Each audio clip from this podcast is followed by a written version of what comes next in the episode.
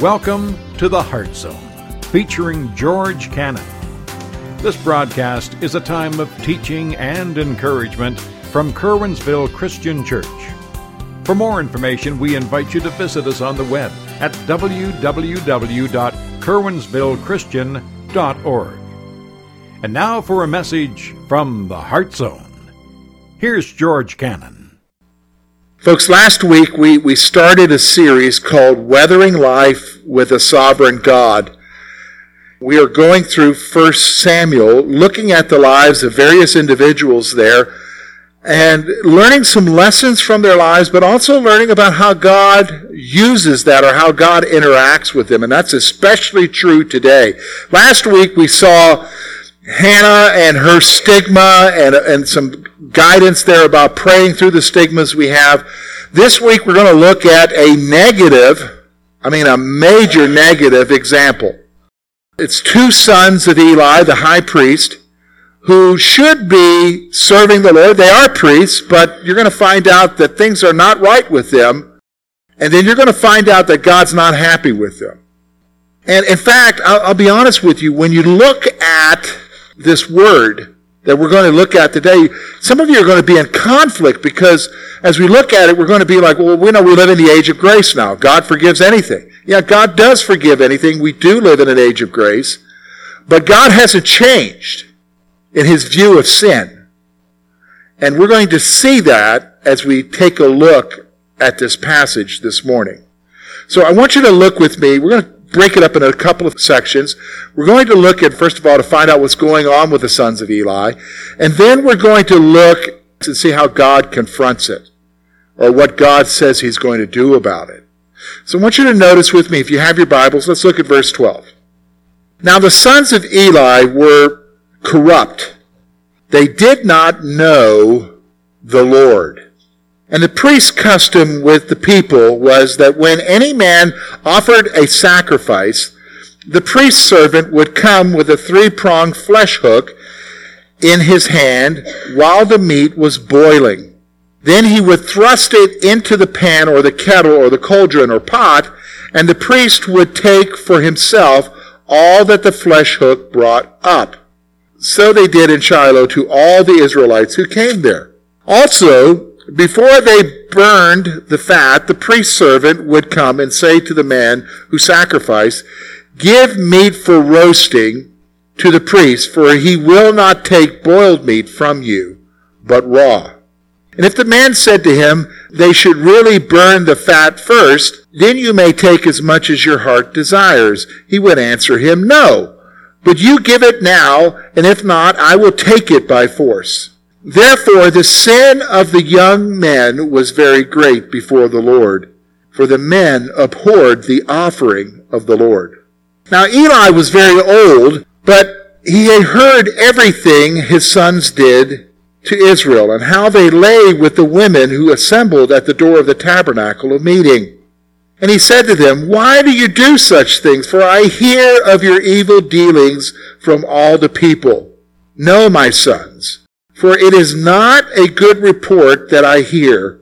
You make the Lord's people transgress. If a man sins against another, God will judge him. But if a man sins against the Lord, who will intercede for him? Nevertheless, they did not heed the voice of their father because the Lord desired to kill them. That's the first section. Let's look now at the next section.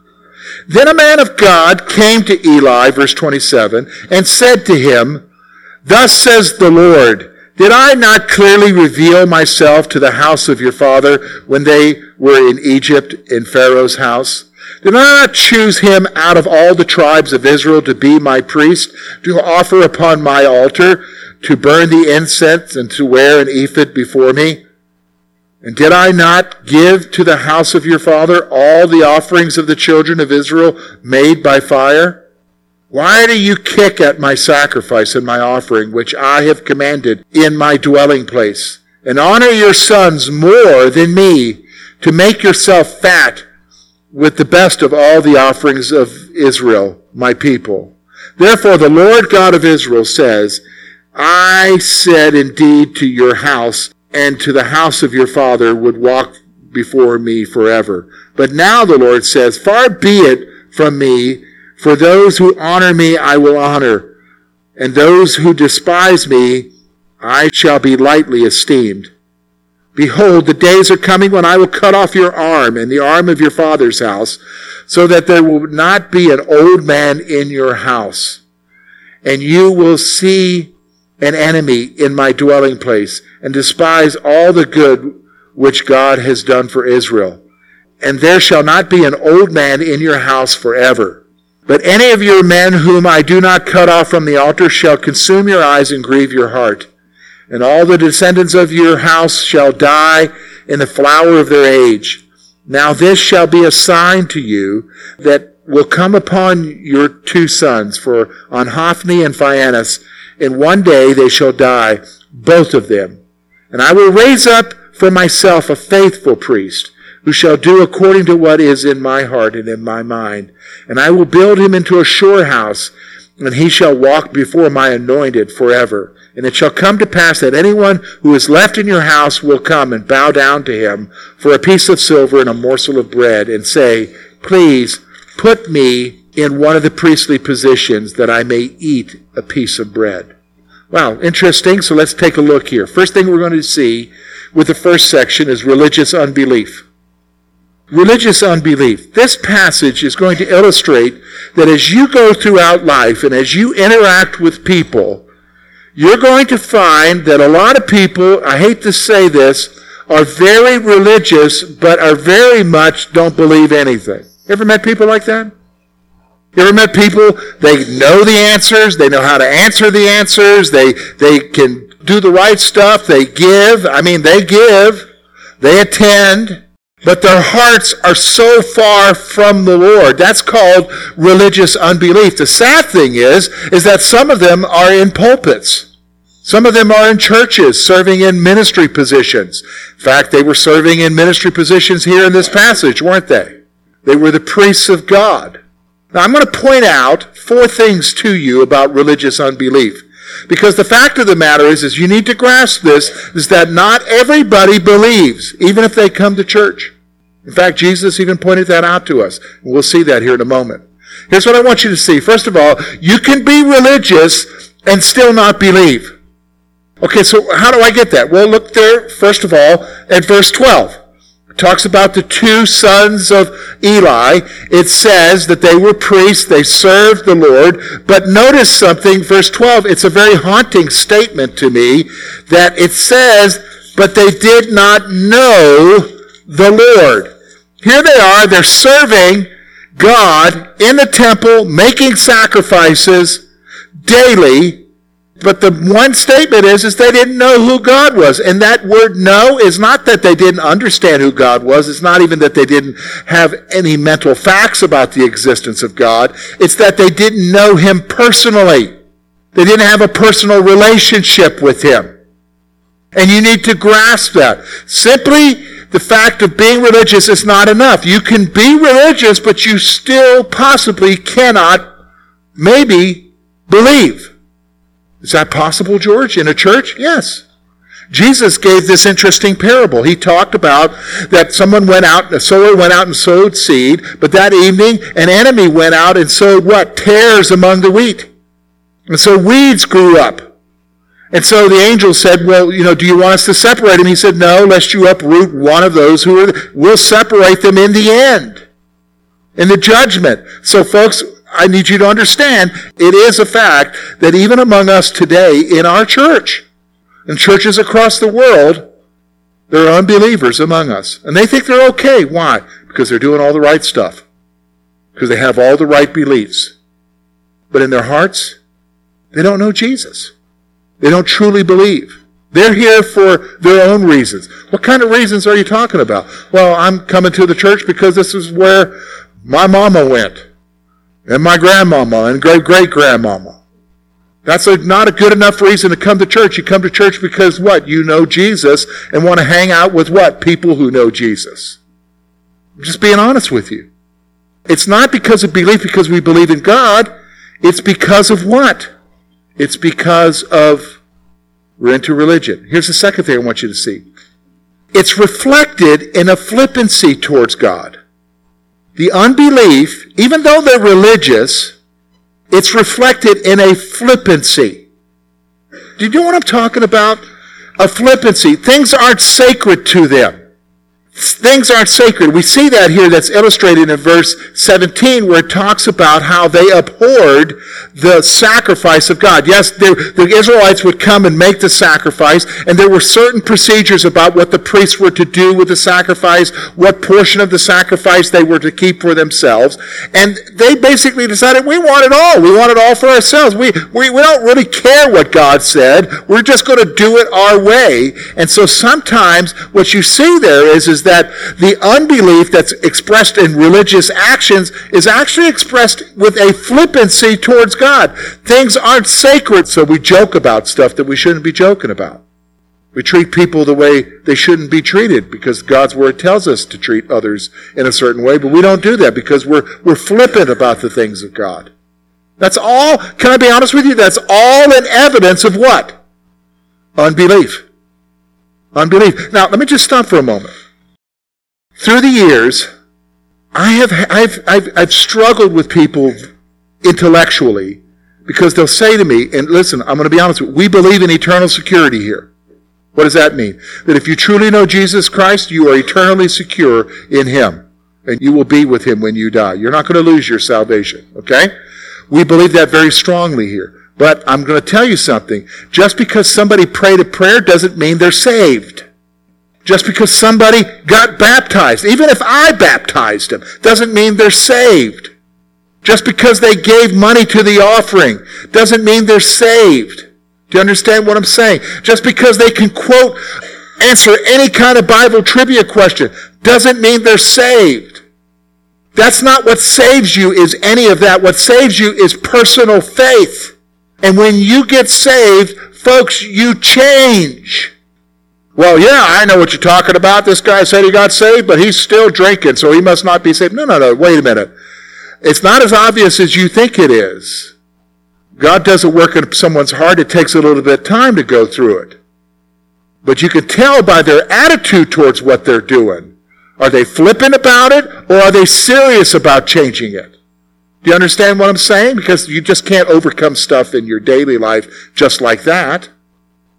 The issue is, are they saved? And not everyone who does all that is necessarily saved. Do you understand what I'm saying? But those who are saved are secure. You say, well, what about me? Well, that's where you have to do some introspection in your own heart.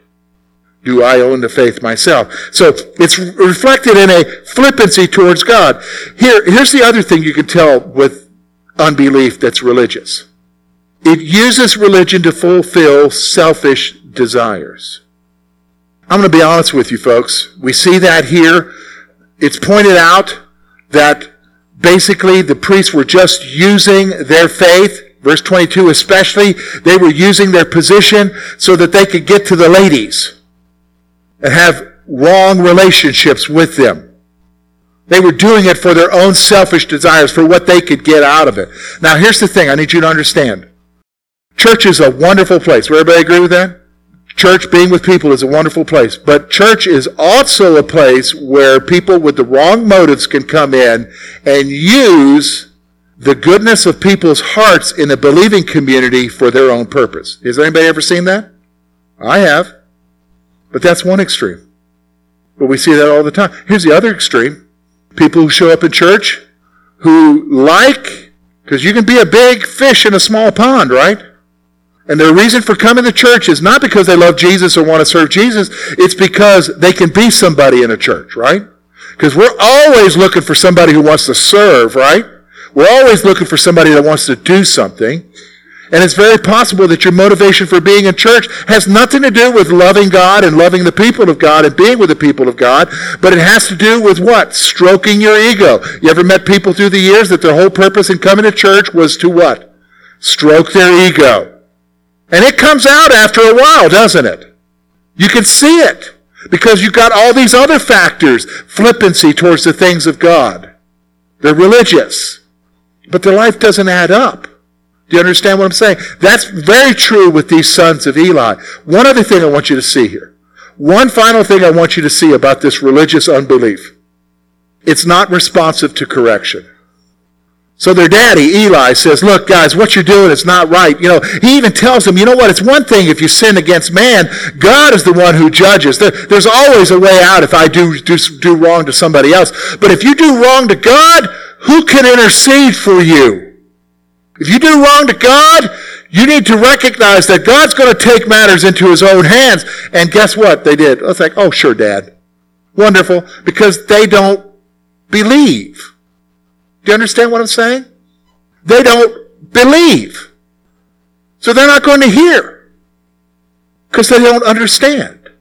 Eli comes to them and says, Boys, you shouldn't be doing this. This is terrible. God's going to deal with you. Who cares, Dad? Because they don't believe. So they don't think there's any real consequences. That's religious unbelief, folks.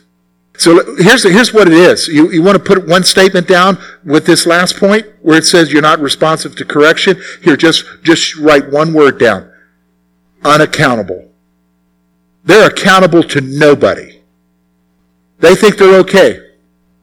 You know, through the years, folks, I have seen so many different things that have been reflective of this religious unbelief. I can remember a person who came into church and, and their whole thing, when you listen to their story, they, they, they expressed some things that they were deeply regretful in their life, some sin issue. And then when you look at them, they would come and say, well, why aren't we tightening up on how people are dressing here? Why aren't we doing something about the music? Why aren't we carrying the right Bible? And here's what I realized.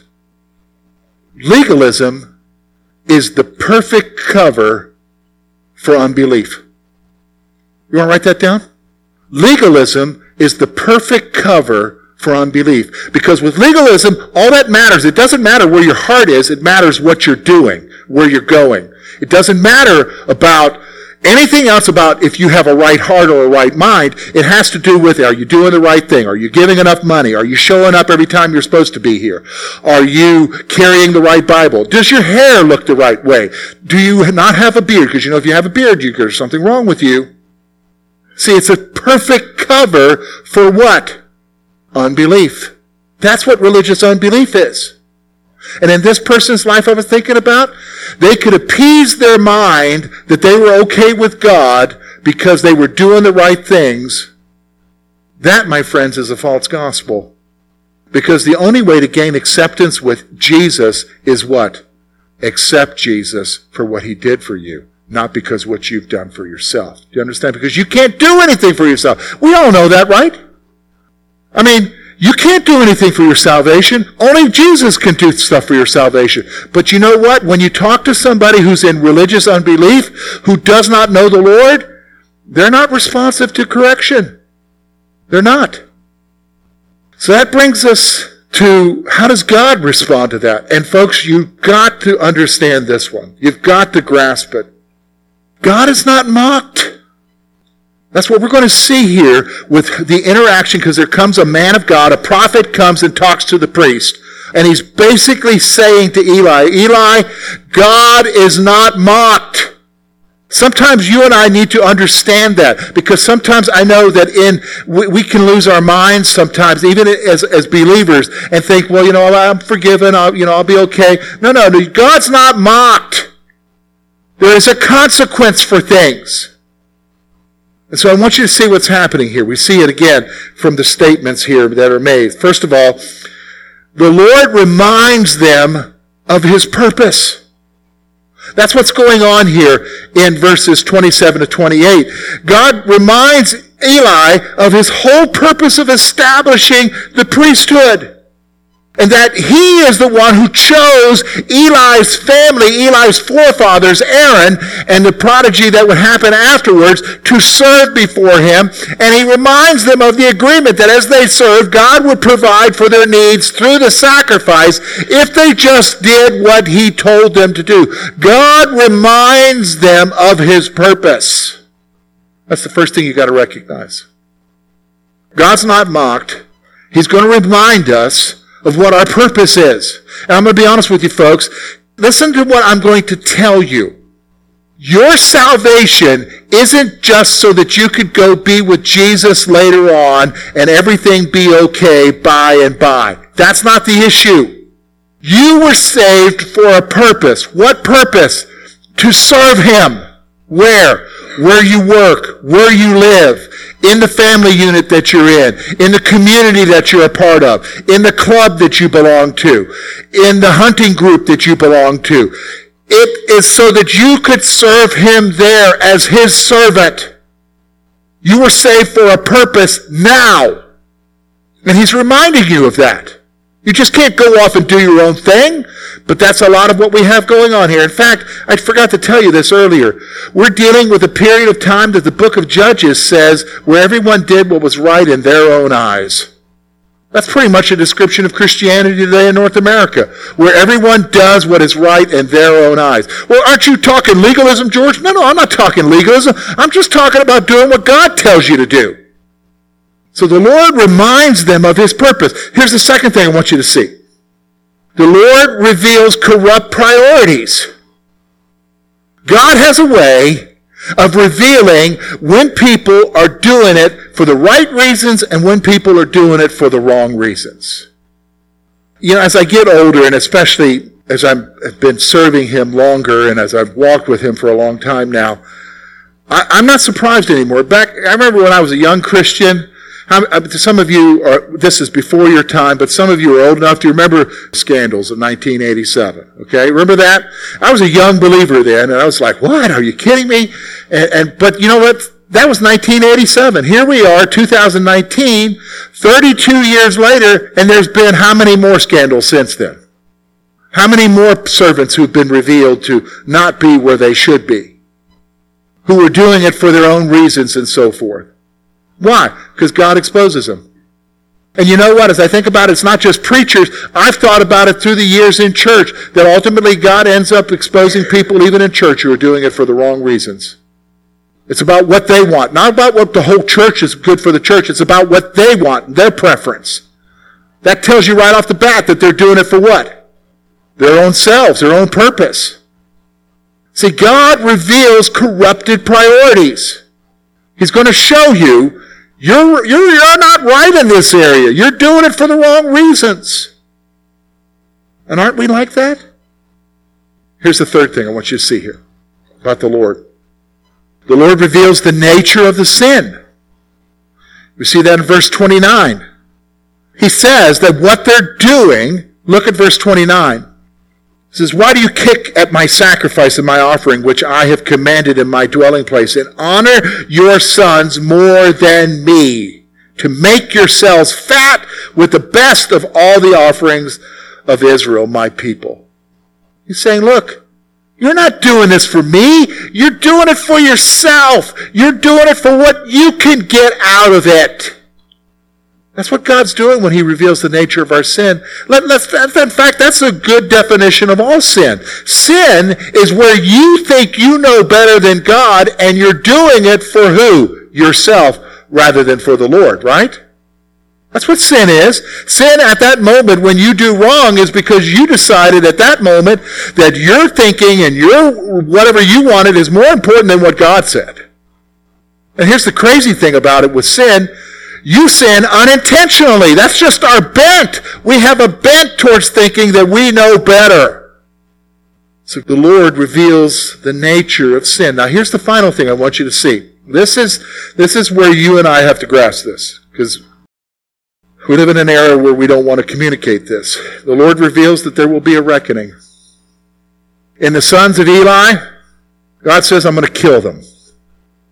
They're going to be punished. There's a reckoning. Folks, you need to hear me. Because sometimes, even believers, we can get to an attitude that I'll just keep doing this, I'll keep doing this, and there's no reckoning. Uh, uh, there's forgiveness, there's forgiveness. No, no. There's a reckoning. Yes, there's forgiveness in Jesus, but he doesn't remove the reckoning. There's a forgiveness in Jesus, but he doesn't remove the consequences. Do you understand what I'm saying? There's a reckoning. And that's true for unbelievers as well. There is a reckoning. We are accountable, whether we want to be accountable or not. And one day, I, th- I, think I was, I think I may have been listening to somebody's discussion when I was here during Sunday school. There is going to be, I think I heard somebody say this about everyone will bow the knee and confess that he is Lord. Everyone, if from the ardent, you listen to, watch the news and you see the most ardent atheist out there, one day he's going to bow the knee. Because one day his mind is going to wake up to the reality of who Jesus is and he's going to submit. Everybody's accountable. Everybody. There's a reckoning that's coming. You say, okay, George, wow, you know, I came in here today last week was so encouraging, listening about Hannah and working through the stigma. What do I take home from this today? I want to point out one more thing to you. Because maybe you're here and you're saying, okay, yeah, you know what, George, I am going through the motions, and yeah, I'm really concerned about that reckoning thing. I want to give you something to grab a hold of. If you look at the passage, if you look at verse 35, it says this Then I will raise up for myself a faithful priest who shall do according to what is in my heart and in my mind. I will build him a sure house, and he shall walk before my anointed forever. Now, it's real easy if you're reading that passage, because we've been talking about Samuel, that you're thinking to yourself, well, that must be Samuel he's talking about. No, it's not Samuel. Well, it's kind of a precursor to David, so maybe it's David he's talking about. Well, a descendant of David. But who he's talking about here is that God's going to raise up for himself a faithful priest. Who is that? Hebrews tells you who the faithful priest is, folks. Jesus. So even in this message here of condemnation, even in this message of rebuke, God holds out, listen to me, God holds out what? Hope. Hope. What does that mean? Well, it means that if you recognize that you're not where you're at, or where you should be, or if it means that you recognize, well, I don't really believe, is there hope for me? Yes, there is hope. Why? Because there's Jesus. He's the faithful priest who will be established for what? Ever and ever and ever. And that's where our hope needs to be, right? With Jesus. I pray that's where your hope is whether you're going through the motions or whether you don't believe but want to believe, even if you do believe, that's where your hope should be, right? Thank you for being with us this morning. And we trust that today's message has been both challenging and an encouragement to your heart. At Curwensville Christian Church, a warm welcome is always extended to you. We're located at 700 State Street, Curwensville, Pennsylvania. For more information about our ministry, please visit us on the web at www.curwensvillechristian.org. Now, on behalf of George Cannon and the entire church family, we hope that you will look to the Heavenly Father in all that you face this coming week.